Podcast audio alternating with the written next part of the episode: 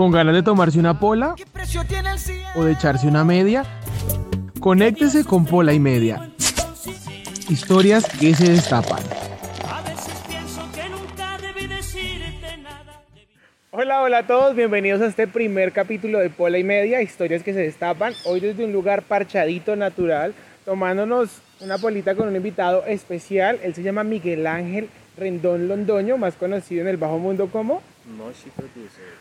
Mochi, bienvenido a los micrófonos y a las cámaras de Pola y Media. ¿Cómo está? Gracias por tenerme aquí, gordo. Gracias.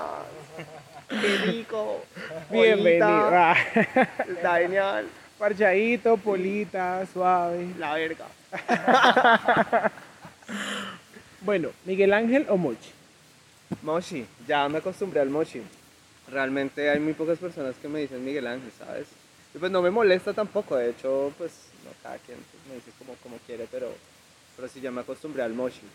Es raro que te digan Miguel cuando toda tu vida te han dicho de, de- de otra manera. Pero sí. O sea, si vas por la calle y, ¡Hey, Miguel Ángel! ¿no? Sí, o sea, no, ya, ya como que no genera el mismo impacto. Tal vez si es una voz conocida, sí, si es un amigo o que yo diga, ah, esa voz. Te Como- conozco. Como que es de alguna zorra que conozco. sí, sí, ahí sí volteo a mirar. Antes no. Nada más. Ah, ok. Bueno, ¿por qué Mochi? Bueno, eh, pues eh, ya como algunos sabrán, yo soy productor musical. Yo me dedico a esto hace, hace ya 11 años. Y pues como productor musical, al principio todo empezó como, como un pequeño sueño de querer, así, de querer ser como David Guetta, de querer ser como Skrillex, de querer ser como estos DJs así súper famosos de la época. Entonces pues obviamente necesitaba un nombre, ¿no? Un nombre artístico. Y pues mi nombre artístico al principio era un nombre de mierda, era horrible. Era MGDJ, MGDJ, no. O sea, nada, no, no hay nada recordación en Nada, nada, sí, o sea, realmente cero creativo, cero, cero todo. Entonces yo dije, no, tengo que buscar un mejor nombre, ¿qué hago? ¿Dónde lo busco? ¿Qué hago? Me puse a Ayuda. buscar cosas así a lo loco en, en, en Google y, En bus- y Google. busqué algo que decía Monsters, o sea, busqué Monsters y me apareció un juego que se llama Moshi Monsters y yo, hey, Moshi, Mochi suena lindo, suena unisex, porque me encanta eso también. Suena unisex, suena tierno, suena yo, suena. No. Me encantó. Se identificó total. Sí, entonces yo dije, bueno, pues hagamos la prueba, empecemos a presentarnos como Moshi, empezamos a utilizarlo. Y a la gente le encantó, la gente lo amó de entrada y pues sí, la gente empezó a aceptarlo bien. Me empezaron a decir Moshi produce, Moshi, Moshi. Y así se quedó. Y ya hace como ocho años que, que me llamo así, entonces bien, ya hay una aceptación muy grande por el nombre.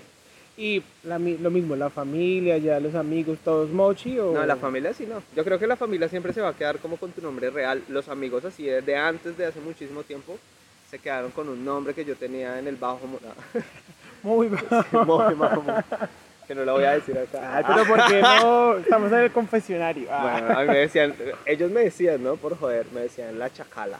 La chaca. Sí, ¿Y por qué la chacala? porque cuando estaba borracho y así empezábamos ¿qué pasa esta raya? ¿Qué tal? Le voy a quitar las extensiones y tal. Me decían la chacala, así como un papel que tenía por allá adentro. Bueno, sí. un personaje Sí, un muy personaje dentro. muy, de- muy dentro, muy oscuro. ¿Aún todavía existe ese personaje o De, ya? de vez en cuando, cuando tomo con ellos, Ah, sí, sale de vez en cuando, Pero, uy, esto de hecho es información muy, muy Ya clandestina. empezamos. Demasiado clandestina. Bueno, no importa. Pero sí, la familia se queda con el nombre, ya el resto siempre me dicen, oye, pero no tengo ningún problema con que me digan como sea, excepto la chacra asesino. Sí, eso sí. ok. Bueno, ¿y de dónde, de dónde, de dónde es Mochi? Yo soy de aquí, yo soy de Ibagué. Ibagué siempre ha sido mi tierra. De hecho, yo, yo- yo siempre me, caracteriz- me me he caracterizado mucho por eso. Y eso me gusta. Me gusta muchísimo que soy una persona que tiene sentido de pertenencia. Y lo digo con mucho orgullo. o sea, Salud realmente. Salud. Me, me, me gusta muchísimo la ciudad. Me gusta muchísimo los procesos que hacen dentro de la ciudad.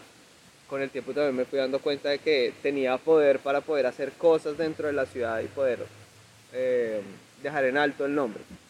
Entonces, a eso me dediqué, a eso me dediqué a hacer música, a trabajar con artistas, a, a publicar cosas y a, y a dejar en, en alto el nombre de mi ciudad con cada vez que yo viajo o hago lo que sea. Y, y empezamos, bueno, Ibagué, ¿no? ¿De qué barrio? ¿De qué, de qué parte de esta ciudad? Yo vivo, yo vivo en Santa Ana. Santa Ana, de hecho, es un sector... Santa podría- Ana, Universidad del Tolima, más o No, menos. eso se llama... No, eso, San- eso- ¿cómo es que se llama? Eso se Ok, llama- o Santa Ana. Santa Ana Salado, Santa Salado. Ana al frente, bueno, los datos específicos, al frente de Pues para Manzana no Tal, de Casa. Tal. bueno, no importa. Eh, sí, Santa Ana, de hecho es un barrio que yo podría decir que es algo privilegiado. Sí, eh, nací en un barrio de, de un buen estrato, por decirlo así, no es estrato 5 ni estrato 4, pero pues digamos como que está bien acomodado. Y, y yo siento que eso de alguna u otra forma también influyó bastante como en la formación, ¿sabes? O sea, y no para bien. Sea, de hecho todo lo contrario. Ok.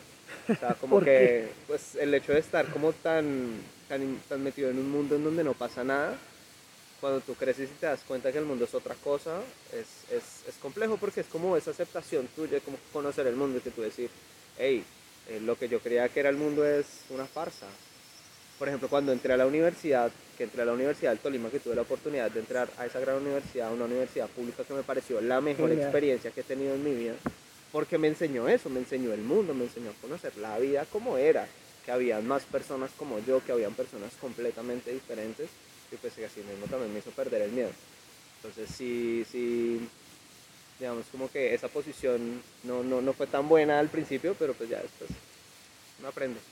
Bueno, ahorita pues vemos una persona muy extrovertida, una persona que, que como que no le teme a, mu- a mucho, ¿no? Porque pues obviamente todos como seres humanos tenemos de pronto algún temor. Sí, Sí. algunas inseguridades, ¿no? Sí, claro, pero, pero en medio de eso pues vemos y reflejas una persona muy, muy libre, muy espontánea. ¿sí? ¿Siempre ha sido así o, o de pronto esa época del colegio como que marcó, ma- marcó una parte de la Sí, historia? Sí, total, o sea, de lo que te digo, o sea, todo es un proceso de formación en la que influyen muchísimas cosas. Desde el colegio, porque yo estudié en un colegio de policías, entonces de por sí ya también te Ok. mantenían así como muy... Muy rígido. Exacto, muy rígido, desde un hogar en el que no pasaba nada, un barrio donde todo era como muy, también Perfecto, muy bonito, muy, muy tan...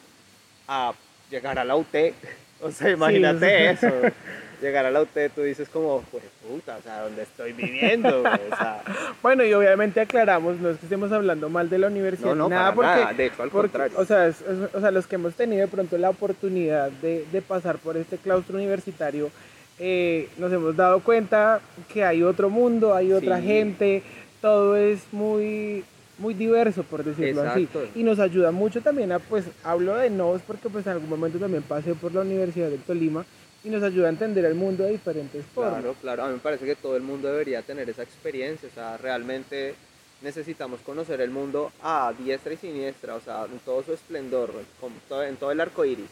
Porque si no, entonces no vamos a saber cómo reaccionar en algunas situaciones. Bueno, en fin. Sí, sí, definitivamente eh, no fue así. o sea, no, no era una persona muy, muy extrovertida al principio. De hecho, yo me considero que era uno de esos como chicos tontos del salón, por decirlo así. No, no tengo nada en contra de mi yo del pasado. De hecho, me miro y me recuerdo con mucho afecto, como con mucho cariño por, por la, la persona que era. Pero sí, definitivamente necesitaba aprender muchísimo más de la vida. O sea, realmente necesitaba conocer el espectro de las cosas. O sea, cuando lo encontré fue que, wow, o sea, fue un choque, fue un choque bastante fuerte conmigo mismo, pero, pero bien. ¿Y qué quedó, y qué quedó en ese encuentro, en ese choque que quedó en el pasado y qué, qué, qué exploró y qué encontró en, esa, en, esa, en ese aprendizaje? Uy, de todo, de todo, de todo, de todo, de todo, pasando atrás, no, de todo lo que te puedas imaginar, o sea, o sea, es que es una exploración increíble, ¿no? Desde la sexualidad, o sea, porque pues yo lo digo abiertamente, a mí me gusta decirlo abiertamente, ah, yo soy gay, soy homosexual. Eh, desde eso hasta, hasta el encuentro con otras perspectivas de, de- de vida, o sea, literalmente ya cuando tú empiezas a hablar con otras personas y, y te enteras de que la vida no es como tú la viste, Color de rosa. Sí, sí, ya, ya tú dices, "Ey". Ah, no, todo, todo, absolutamente todo. El, el gusto, la con- Yo digo que lo que más gané fue conciencia, o sea, fue como conciencia sobre la vida, sobre mi vida, sobre quién soy yo, ¿sí? Eh, por eso, digamos, como que ahora me siento una persona mucho más espontánea, porque estoy segura de quién soy yo. Antes no. Y que perdí, perdí inocencia, mucho. Que a veces no es hay. buena, a veces es bonita, a veces, a veces tiene como sus pros. Pero pues, nada, la vida se sigue con todas y, y la mejor de todas. Bueno, dice, dice usted que, que abiertamente eh, se declara homosexual, ¿no? Yes. ¿Cómo, ¿Cómo raya eso de pronto en un hogar? De lo que nos cuenta, que es un hogar muy sí. conservador, muy que no pasa nada, todo es perfecto, el mundo ideal. Pues en el contexto, como nos cuenta, uno, dice, uno dirá, no, no, pues como Sí. que ese tipo de cosas no, no se pueden presentar. ¿Cómo lo tomaron sus padres o en qué momento usted decide hablar con ellos? De hecho, es una excelente pregunta porque se, se puede ver en ambos contextos, ¿no? En el contexto desde, desde el colegio, un colegio de, de policial. Gracias. Colegio de policía, están una casa en la que un padre eh, pensionado de la policía, entonces Ok. o sea, también hay muchas situaciones ahí que pueden llegar a, a generar como conflicto. Y sin embargo, aún así en cuanto a la aceptación fue buena. De hecho, a nosotros en el colegio que, que, que de hecho, nunca pensé estar hablando de esto, pero es bien interesante. en el colegio a nosotros nos daban una clase que se llama Ética y Valores. Yo la dejo aquí, gracias. Nos daban una clase que se llama Ética y Valores y pues obviamente nos enseñaban toda esa vuelta de Ética y Valores. Y teníamos una profesora que era supremamente estricta, que era así, toda- a nosotros le teníamos mucho miedo y todo. Y O sea, que no tenía nada de ética y no, valores. o sea, que literal así era súper. daba miedo. Pero cuando nos hacía evaluaciones nos preguntaba cosas, por ejemplo, la evaluación era algo que decía, si tu compañero es homosexual o si tu compañero es negro, ¿cómo reaccionas? O sea, si tu compañero negro te dice tal cosa, ¿cómo reaccionas? ¿En serio? O sea, era directo, o sea, la vieja iba directo al grano y tan. Y, y de hecho, debo admitir que su formación fue buena.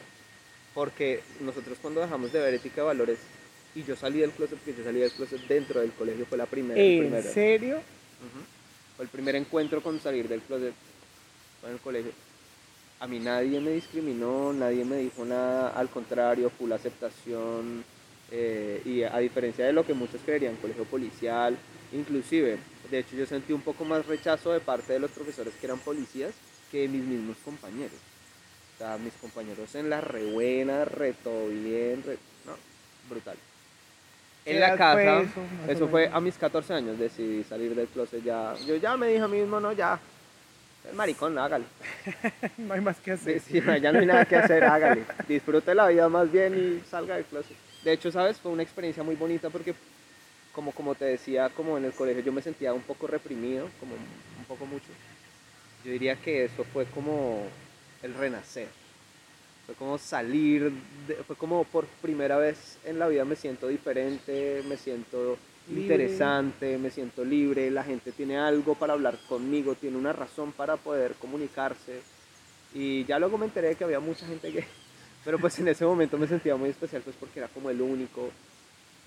Era muy yo, muy, muy yo, muy, muy libre, muy... Exacto, entonces fue, fue muy chévere. O sea, la verdad fue una experiencia increíble, no me arrepiento absolutamente de nada. Pero es interesante y de pronto, pues me, me causa curiosidad porque uno a esa edad, pues no tiene como mucho Mucha conciencia sobre eso. de muchas de muchas cosas en la De vida, ¿no? cosas, Porque sí. pues al igual uno termina también el colegio y uno, bueno, ¿y ahorita para dónde cojo? Exacto, me pasó ¿Qué eso, voy a hacer? Pero, pero pues ya cuando entramos a la, a la, a la etapa de la vida personal de uno, de definir esa, esa sexualidad, o sea, ¿por qué toma esa decisión y sobre todo en ese momento? Sí. Yo creo que porque ya me lo exigía el cuerpo, ya me lo exigía la mente, ya me lo exigía la vida. Eh, yo siento que uno tiene que ser también muy, muy, muy, Sincero. muy sincero con uno mismo en, en- en esos momentos en los que la vida ya te empieza a pedir como sinceridad contigo mismo. ¿sí? Y tal vez eso fue lo que sucedió. O sea, yo, yo ya estaba adquiriendo conciencia sobre mis actos, entonces yo ya decía, hey, esto que estoy haciendo, esto que estoy pensando, mm, tiene un peso sobre mi conciencia y necesito, o sea, no puedo estar todo el tiempo sintiéndome mal por lo que estoy pensando en lo que estoy haciendo. Prefiero más bien aceptarme y amarme y ya.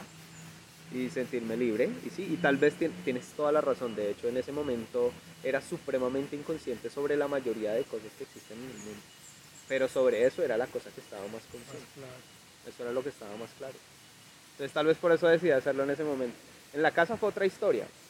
Eh, yo sabía que podía llegar a pasar algo malo, entonces no decidí contarlo sino hasta cuando ya tenía 17 años. Mi papá se fue de la casa Y pues él era el que, como el que tenía un poquitico de miedo. Y de hecho fue todo lo contrario. Mi papá desde su lejanía me dijo, todo bien.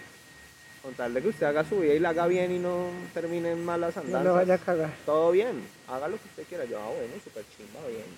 Todo bien, papi. La re buena es que yo no lo voy a defraudar. Y con mamá sí fue un poco más complicado porque tengo una relación más cercana con ella. Entonces, a ella sí le dio un poco más duro, pero bien, también con el tiempo lo fue aceptando. Digamos como que también esa cercanía implica aceptación, implica que, que, que de alguna u otra forma te, te tienen que aceptar y, y eso empezó a pasar con el tiempo y de hecho mi mamá es una gran aliada en mi vida en este momento, entonces, nada, te amo, mami. Ah. Y la mamá de Mochi. Saludos para mi mami. Ah. Bueno, su vida sexual ya, queda clara Sí. esa. Pero ahora sigue su vida, su vida profesional, ¿no? Entonces, dice usted que, que empieza, a empieza a estudiar en la Universidad del Tolima. ¿Qué decidió entrar a estudiar allá? Lo que tú dices, la inconsciencia, la inmadurez al salir del colegio, uno no sabe. Empecé a estudiar matemáticas con énfasis en estadística. Sí, todo el mundo tiene esa reacción cuando les digo eso. No, los admiro total porque es que de verdad estudiar eso es, es heavy. Sí, pues digamos como que a mí siempre me fue bien con las matemáticas. Yo siempre fui un chico muy aplicado en el colegio. Entonces siempre me fue bien en la universidad, tampoco fue la excepción. Pero entonces llegó un momento en el que, en el que la vida me exigía la música. Yo desde, desde que estaba en el colegio ya estaba produciendo, ya estaba haciendo música por simple y mera curiosidad. De hecho, yo el consejo que siempre le doy a la gente es nutran su curiosidad, porque ahí es donde está la pasión. ¿Sí? O sea, de la curiosidad nace la pasión. Entonces sean curiosos, nutran su curiosidad. Mi curiosidad me llevó a esto, ¿sí? a lo que soy hoy en día, de lo que me siento muy orgulloso. Eh, empecé simplemente preguntándome, hey, yo, a mí me gustaba mucho bailar tectonic y esos da- bailes que hoy dan mucho cringe, que hoy dan mucha pena. Sí. Sí, que- pero a mí me encantaba y yo lo digo con orgullo también porque me encantaba. Yo era muy feliz bailando esa, esa huevona. Y, y me gustaba muchísimo la música electrónica. Dije un día, ¿cómo se hace esa música? güey? ¿Cómo puta se hace esa o sea, ¿Qué hacen los manes? O sea, eso inició en el colegio. Sí, y dije, qué, qué- qué loco, yo quiero hacer esa música. Me descargué el programa, empecé a cacharrearle solito, a mirar tutoriales y me encantó. Yo, ay Dios mío, esto tan chévere. Empecé a hacer música. año más o menos En el es? 2009, pues. Ah, ok, apenas estábamos empezando como en esa época digital. De hecho, yo salí del closet y tan y de una me puse a producir. Yo, O sea, salió con, toda, Ah. con todas las de la ley. Sí, con todas. Y me fui, me fui en esas. Obviamente yo siempre fui un productor muy de casa, no salía, no sabía cómo eran los, los protocolos, no sabía qué hay que hacer para poder promocionar tu música ni nada, no sabía nada. Entonces simplemente empecé a lanzar la música y luego me salió una oportunidad ya cuando estaba dentro de la universidad. O sea, yo seguía haciendo eso por muchos años, eso era como mi hobby. Y ya en la universidad ya iba yo como en sexto, séptimo semestre. Sea, qué bueno para las matemáticas. No, antes, como, como, como el quinto semestre, me llamó alguien y me dijo, oye bro, por ahí escuché tu música, yo vivo en Ibagué, yo tengo un estudio de grabación, es un estudio la verga, tienes que venir a verlo, tienes que trabajar acá, o sea, si quieres utiliza el estudio, o sea, nadie utiliza el estudio, cógelo. Y yo, uy, esa oportunidad, ta, ta, ta. pero como te digo, yo un niño de casa, un niño que no salía de tal, a mí me daba Como los mucho caballitos miedo, sí, exacto, igual me daba mucho miedo porque el estudio quedaba en el Ricaute, entonces yo como que... Vamos a ver quién es ese personaje. Sí, sí, eh, es, es em, Mauricio Rodríguez. Él, él, estu- él estaba eh, administrando una vaina que se llama La Esquina del Barrio. Y él me dijo, parce, vente para acá. Y pues su nombre artístico, por decirlo así, es Pataflow. Entonces yo, este man se llama Pataflow, marica. Vive en el Ricaute. Yo, no, qué miedo. Claro, y el cambio de, de sectores, ¿no? Sí. Porque amo el sur, porque soy del sur, pero, pero pues obviamente para una persona de Santa Ana llegar a Ricaute, ¿no? Y, pues, ce- y cerrada, porque pues vale, verga que sea de Santa Ana, el- es que es eso, o sea, que yo estaba cegadito. no, cegadito porque, o sea, lo digo porque es el sesgo que tiene la gente Sí. cuando se, no- se menciona sur y no saben Sí. el talento y el potencial que hay de verdad en ese sector. Eso es verdad, y eso, eso es algo que todo el mundo debería saber, que, que nadie debería tener miedo a, a los sectores en, en la ciudad, porque en todos los sitios, es más, de hecho en los barrios Salud, populares, es donde, es donde hay muchísimo más talento, y ahí debería uno buscar. Bueno, en fin, me buscó. Yo al principio como que tenía algo de miedo, pero ya luego decidí y efectivamente, un estudio increíble, empecé a trabajar ahí con ellos. A trabajar, no, a hacer mi música. Y luego ellos, como trabajaban mucho con la alcaldía de la gobernación gestionando proyectos culturales, que también es súper chévere, me incluyeron. Me incluyeron y ahí fue donde pude hacer el plante para comprar mi primer estudio de grabación, que es el estudio con el que yo trabajo hoy en día. Cuando ellos me invitaron a eso, yo estaba indeciso porque yo entraba un semestre de la universidad y, y estaba entre la universidad o, o hacer un proyecto musical. ¿Quinto semestre? Ya, yo estaba como en sexto semestre, séptimo semestre. Entonces tú, es como enfrentarte a, a la vida, ¿sí? O sea, literalmente ya ¿Qué es hago? como, toma la decisión que va a marcar tu vida de ahora en adelante, así, y tú ah, sin nada en la cabeza, yo, puta, ¿qué hago? Entonces yo decidí la música, me fui, me fui por mi corazón. Dije, no, la música me arma, la música es mi vida, la música siempre ha estado ahí para mí. Yo nunca me he sentido trabajando cuando tiene que ver con música, entonces pues ahí fue.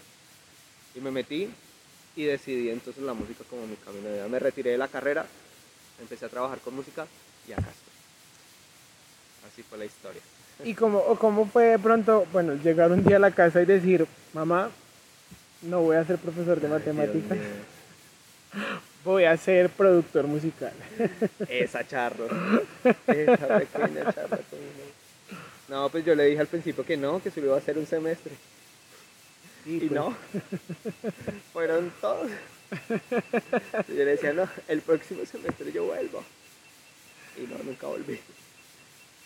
Pero, y entonces ahí empieza ya, decide usted decir ya, Sí, ya. a la mierda la matemática, mierda. me gustó y todo, pero no. O sea, ya lo mío es la música. No, y de hecho, de hecho, ¿sabes? Algo que es bien interesante ahora que estoy estudiando producción musical, porque yo siempre he sido un productor musical empírico, pero ahora que estoy estudiando como tal, créeme que sí es una excelente herramienta haber aprendido matemáticas.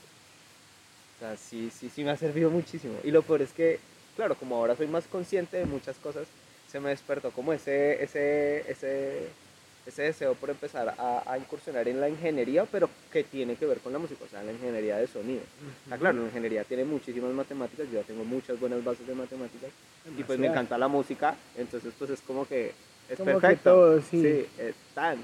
Entonces de pronto tal vez en un futuro estudie ingeniería de sonido por placer, o sea, por gusto personal. O sea, que, que, que decidió hacerlo con todas las de la ley porque también se está preparando, ¿no? Sí, claro. Ahorita, ahorita, o sea, ya desde ahora, ya cuánto tiempo lleva o cómo, cómo ha sido esa formación en la parte de producción musical. De hecho, esto es algo que también la gente quiero que sepa y es que existen muchos, muchos métodos para poder formarse. Que, que por ahí afuera existen muchas oportunidades que la gente no sabe para poder formarse gratuitamente. De hecho, yo estoy estudiando de manera gratuita en el Conservatorio del Tolima, producción musical, y todo a raíz de la matrícula cero que se dio por, por la pandemia. Entonces yo también estuve un poco indeciso por tomarlo, pero yo ya luego dije, pues no hay nada que perder, todo que ganar, pues vamos a meternos a estudiar, ¿no? Entonces de una, y sí ha sido una experiencia increíble. Yo estoy estudiando desde el semestre B del 2020, cuando la pandemia todavía estaba, todo virtual, todo bien.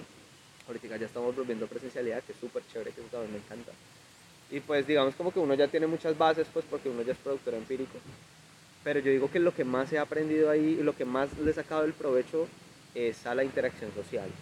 Poder estar tú rodeado de gente que, le- que tiene el mismo sueño que tú, de tus profesores que, que ya cumplieron el sueño que tú quieres. O ya es una cosa, una, una chimba, ¿no? O te sientes como en tu casa, te sientes genial. Por eso yo les digo a la gente, nutre su curiosidad, que su curiosidad los va a llevar a la pasión. Y ya después de que estén en la pasión, nadie los va a bajar de ahí. Ya siempre van a estar felices haciendo lo que quieran. ¿Y cómo ha sido ese, ese proceso de, de, de empezar a entrar al mundo de la producción de audio, ¿no? O sea, de, de crear todo ese contenido, porque, pues, bueno, desde acá yo lo veo como algo muy lejano, como algo muy, como que, bueno, o sea, o sea, ¿qué mierda, ¿cómo se hace? ¿Sí?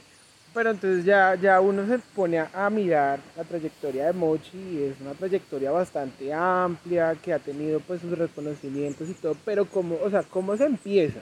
Para toda esa gente de pronto que quiere empezar y como que dice, bueno, ¿cómo hago? ¿Qué hago? Sí, no, y pues primero que nada, pues si quieres empezar, es saber por qué quieres empezar, o sea, realmente tener la motivación, o sea, que tú digas, quiero empezar porque quiero ser esto en la vida, así que tú desde el principio empieces con un sueño, porque si no hay sueño, no hay nada. Entonces es esencial tener un sueño, es esencial eh, que tú quieras con fervor algo.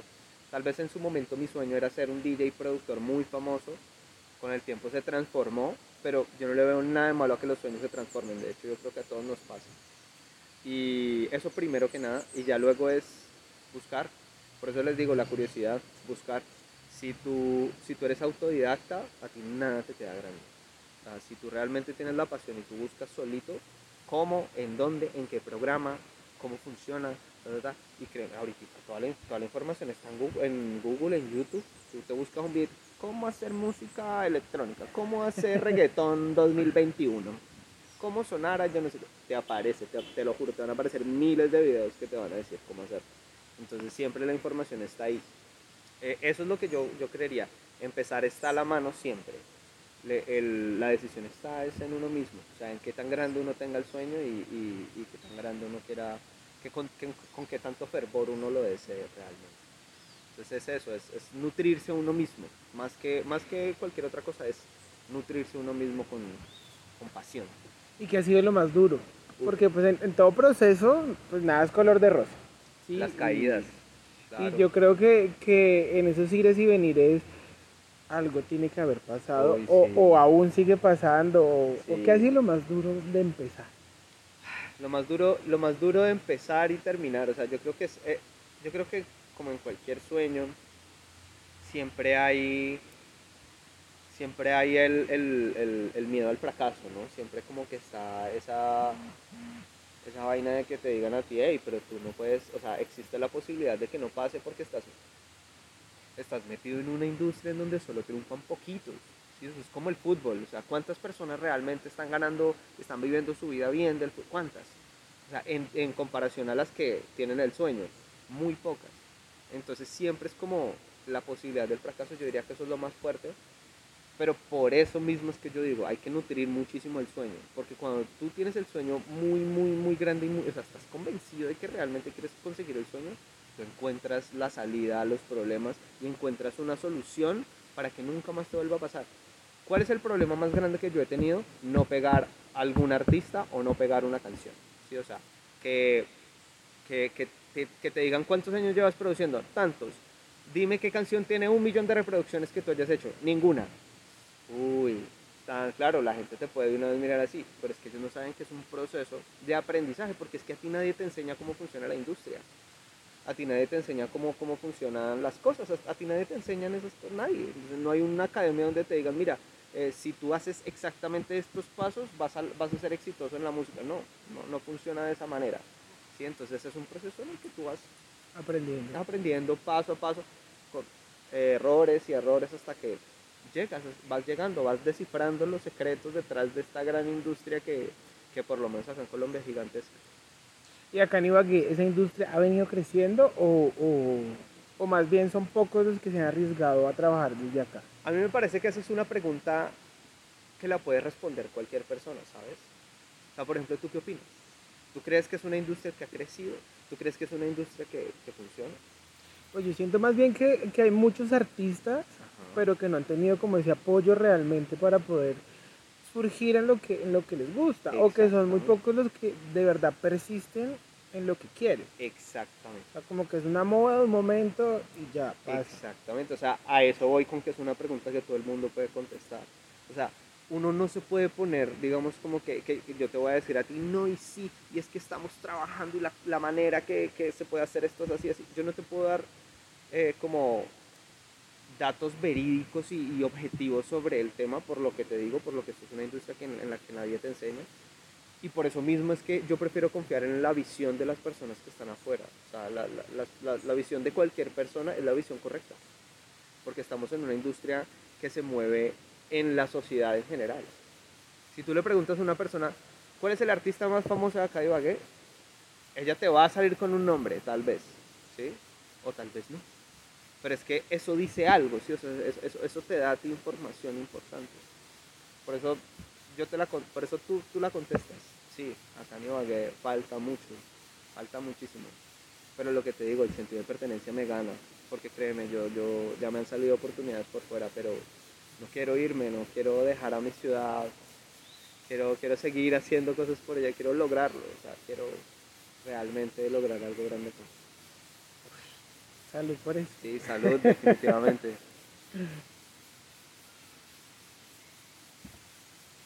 Hola y media.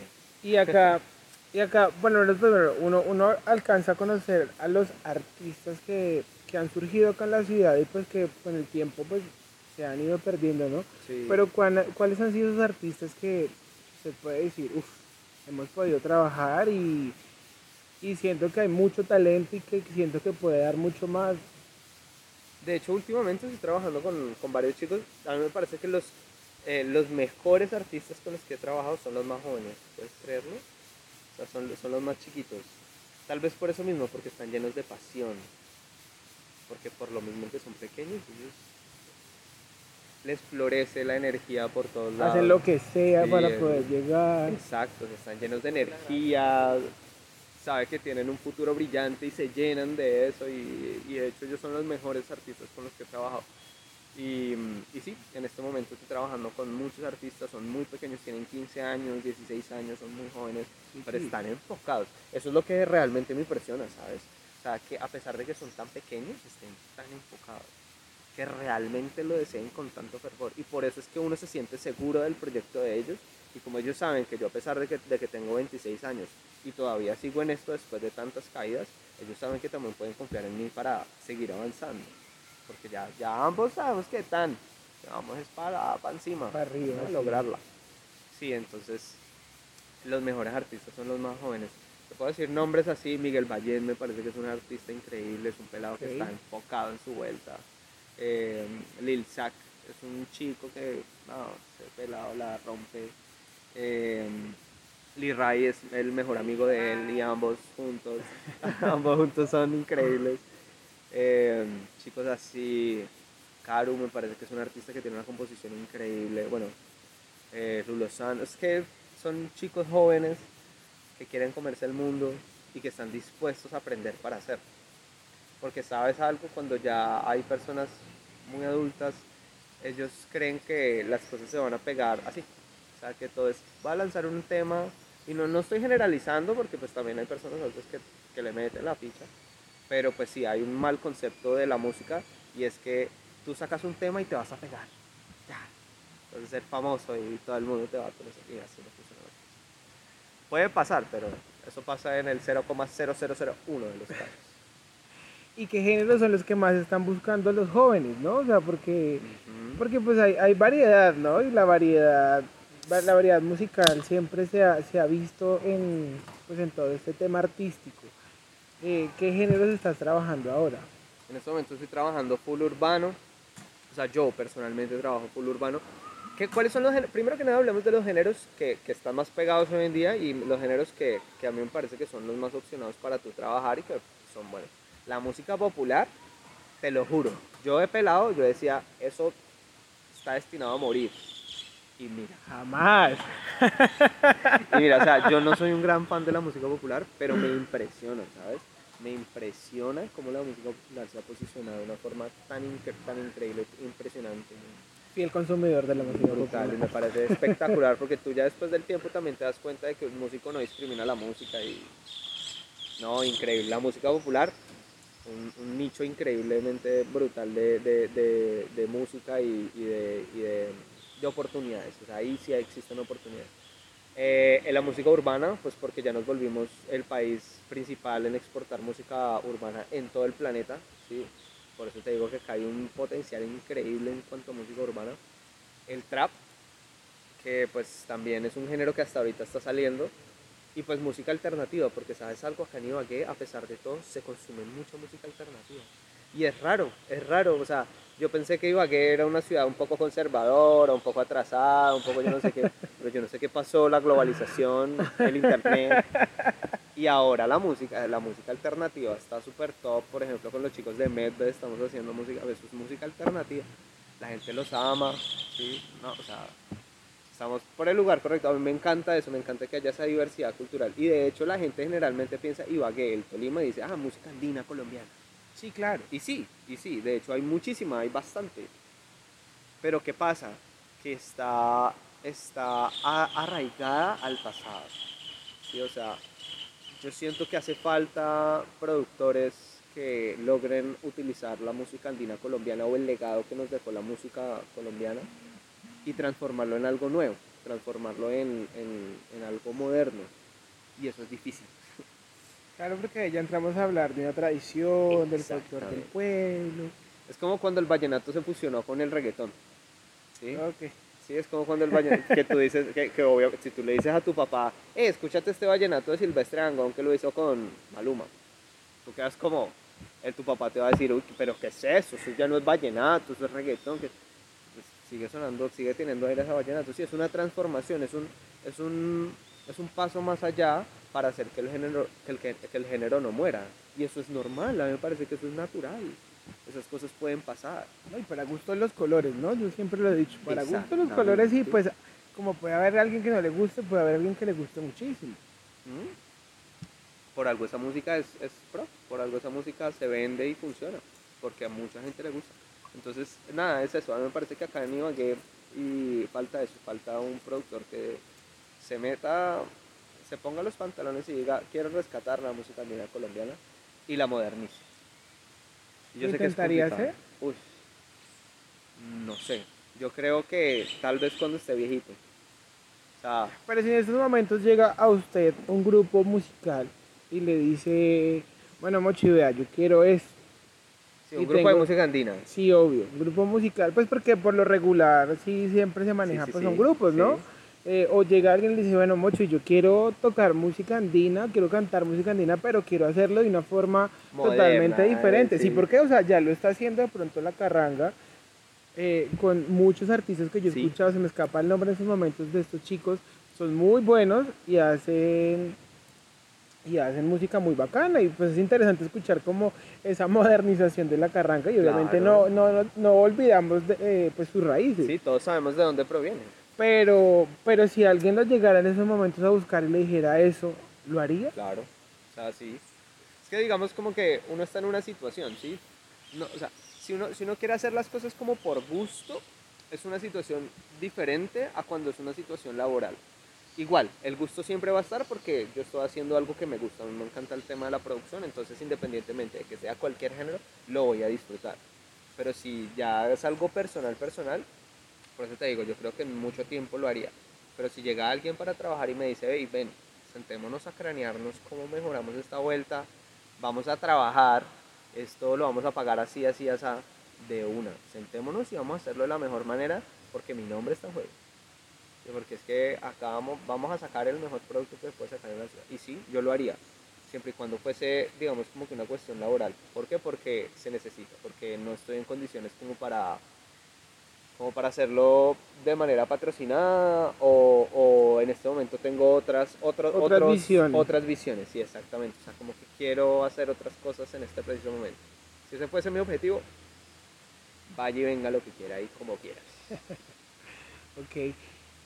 ¿Cómo se, cómo, ¿Cómo se ve usted o cómo se visiona ya en, no sé, cinco años? uy en cinco añitos cinco añitos poquito yo creo que en cinco añitos ya me veo viviendo tranquilamente de la música porque sabes algo cuando tú haces las cosas con pasión tú no necesitas ni siquiera tener 100 carros, 100 casas, tú, quieres estar es, tranquilo, ¿sí? Poder, poder estar dedicándote a lo que tú quieres, poder estar lo más tranquilo del mundo, eh, no tener necesidades monetarias, que yo digo que eso es un problema que todos sufrimos, digamos, en, Colombia, que, que siempre estamos como pendientes de, bueno, ¿y con qué voy a vivir? ¿Cómo, cómo conseguir? Sí, o sea, eso es lo primero, como no tener esas necesidades monetarias. Ojalá con una pareja porque me encanta el amor. Soy un apasionado de esa vuelta. Ok. Sí. Ojalá con alguien. Y, y haciendo lo que yo quiero, o sea, haciendo mucha música, ya pegando unos cuantos artistas.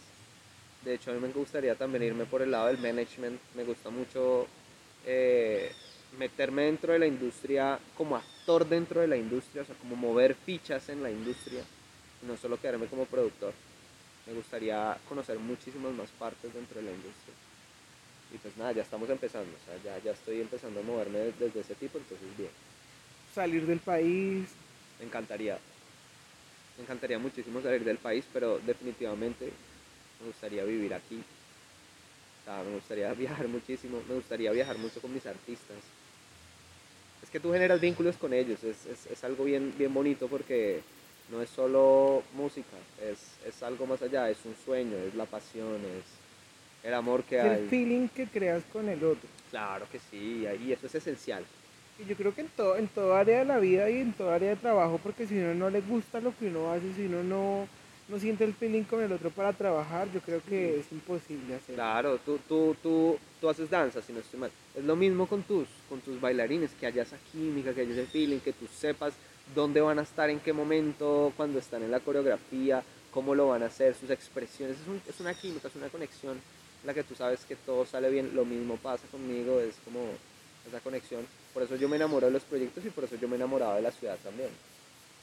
Porque ya, sea, esto es lo mío, acá. ¿Con qué, ¿Con qué grupo o con qué? Pues es algo como más personal, ¿no? ¿Con qué grupo, con qué artista usted se visiona y usted dice, con esto o con esta persona, siento y creo que vamos a llegar Yo donde que- quiero llegar? En este momento hay un grupo y dos personas en particular. El grupo es Medved, que es la banda con la que estamos trabajando ahorita. Esa- con esa banda sí me da Ay, no, sin hipocresía, por favor. No, de verdad, no, de verdad. Es que es una banda increíble. Ah, sí, acá estamos acompañados de, una, de un integrante, La Presión. Ah, por favor, La no se sienta presión, la presión. presionado. Ah. No, sí, la banda es increíble. La banda tiene una proyección increíble, me encanta, me encantan ellos como personas, es que es eso. O sea, tú realmente conectas con las personas y puedes decir, parce, ya no es un sueño mío, sino es un sueño colectivo. Y qué bonito poder cumplir ese sueño colectivo. Y, los, y las otras dos chicos son con Lil Zach y con Lil Ray. Son los, son los más jóvenes con los que estoy trabajando, 15 años. Pero nada, los pelados son, son enfocados, están muy serios, confían mucho, que eso es- el valor de la confianza es esencial en, este- en cualquier negocio, en cualquier cosa que tú estés realizando, la confianza es esencial. Entonces, pues nada, con ellos, con ellos también me visiono así súper chévere. Ellos tienen un proyecto increíble. No me los imagino por fuera, ya, tocando y girando. Y por ejemplo, ¿qué, qué, qué consejo le da a esos artistas que están empezando? Pues ya su merced con, con un amplio recorrido, sabiendo que, que de una u otra forma empezar no es fácil. Usted produce, ¿no? Pero aquellos que, que quieren hacer, que quieren Bueno, vamos con ser ese artista. puntuales, ¿sí? O sea, ya el consejo de, de la pasión y de la curiosidad y todo eso, ya. Ya. Consejos puntuales. La composición, la métrica y la melodía. Esos son los tres consejos, sea, esas son las tres partes esenciales para un artista. Bueno, y la cuarta que es la personalidad, que también es importantísima. Yo diría que esas cuatro entonces. La composición, la métrica la melodía que, que conciernen directamente a la música. Y la personalidad que confiere directamente al artista. La composición en cuanto a que analicen. Si les gusta mucho un género musical o lo que sea, analicen cómo suena, o sea, cuáles son las palabras que utilizan, cómo las utilizan, qué transmite eso, o por qué funciona de esta forma, por qué esto rima con esto, o sea, que analicen, ¿sí? que analicen a profundidad cómo funciona eh, la composición de la gente que está pegada. ¿sí? Ya de por sí, eh, eso es importante porque yo siento que las respuestas están ahí afuera, solo que la gente no sabe verlas. Entonces hay que hacer un análisis de cómo se hace la composición, cómo se hace toda esa vuelta. La métrica lo mismo, o sea, cada cuánto hacer un corte, cómo, cómo se hace una métrica, cada cuánto, cada cuánto hay que parar, cada cuánto hay que seguir. Y la melodía es en dónde poner las notas, ¿sí? para que se haga chévere, para que se haga interesante, para que te digas, wow, esa persona canta muy bonito, ta, ta, ta". Eso en cuanto a la parte musical. Y en cuanto a la parte de la personalidad, es simplemente amor propio. Amor propio. Porque cuando tú te amas mucho a ti mismo, a ti no te da pena nada. Y estamos en, una indus- en la industria del entretenimiento y uno tiene que estar seguro de quién uno es. Porque cuando uno sale ahí afuera al ruedo, van a haber millones de críticas negativas. Pero también van a haber millones de personas que te van a amar por lo que dices. Entonces por eso hay que estar seguro. Y también estar también eh, dispuesto a aprender. Porque muy seguramente la gente a veces te va a criticar por algo que hiciste mal y tú tienes que aceptar tu error. Entonces es eso, nutrir también mucho la personalidad, amarse uno mismo y estar dispuesto al aprendizaje. Ahí habla- hablaba usted sobre todo de esta industria que es como tan O sea, nos entretiene, pero al igu- al igual dentro es muy, muy densa, muy heavy, Sí, ¿no? es fuerte, es fuerte. Y más en una industria, más en la industria colombiana, porque pues ya nosotros sabemos que vivimos en un país que se rige por corrupción, que hay mucha gente que, que está metida en cosas raras. Entonces la idea es hacer las cosas lo mejor posible para que nadie te pueda tocar, ¿sí? para, para, para que te hagas intocable frente a todas esas situaciones. Eh, procurar siempre procurar siempre hacer las cosas bien nunca nunca untarse de nada Es que acá la situación es un poco compleja pero nada pero yo siento que sí se puede hacer sí, ¿Hay alguna guerra, hay algún, de pronto, algunos odios con, la música con, con las personas que están dentro de esta industria musical? Sí, claro que sí. De hecho, de hecho, y de hecho, arriba y abajo. O sea, arriba en lo más top y abajo en lo más, en lo más pequeño. Arriba en lo más top siempre va a haber gente que dice, hey, tú eres mi competencia y te puedes robar mi público, entonces no te voy a dejar subir. Y te y pagan para que tú no subas. O sea, hay gente que hace esas cosas y yo como, por Dios. Por eso lo mejor es incursionar siempre haciendo cosas diferentes. Para que no haya competencia. Para que tú seas el único y el pionero. ¿sí? Para que nunca nadie quiera, quiera tocar. Por ese lado, bien. Y abajo, me refiero, por ejemplo, cuando tú estás empezando y tú, por ejemplo, quieres hacer, de hecho, esto es una situación que se ve mucho acá en Ibagué. Eh, tú quieres hacer trap o quieres hacer reggaetón, pero tú toda la vida te has desenvuelto en un entorno del rap. ¿sí? ¿Por qué hablo del rap? Porque el rap, eh, la, la, la, la escena del rap es Acá un es muy diversa. es ¿no? un poco es un poco hater de lo que no es rap. O sea, si tú te consideras un rapero pero estás haciendo un reggaetón, tú ya no eres rapero o tú ya no eres real y cosas así. Y eso es- definitivamente tiene que salir del, del- de eso tiene que dejar de ser un tema porque la música es música y se puede triunfar de muchas maneras en la música. La gente tiene que dejar el odio, eh, tiene que dejar de percibir las cosas de esa forma. No, no, no, definitivamente no. ¿Se ha visto usted afectado por eso?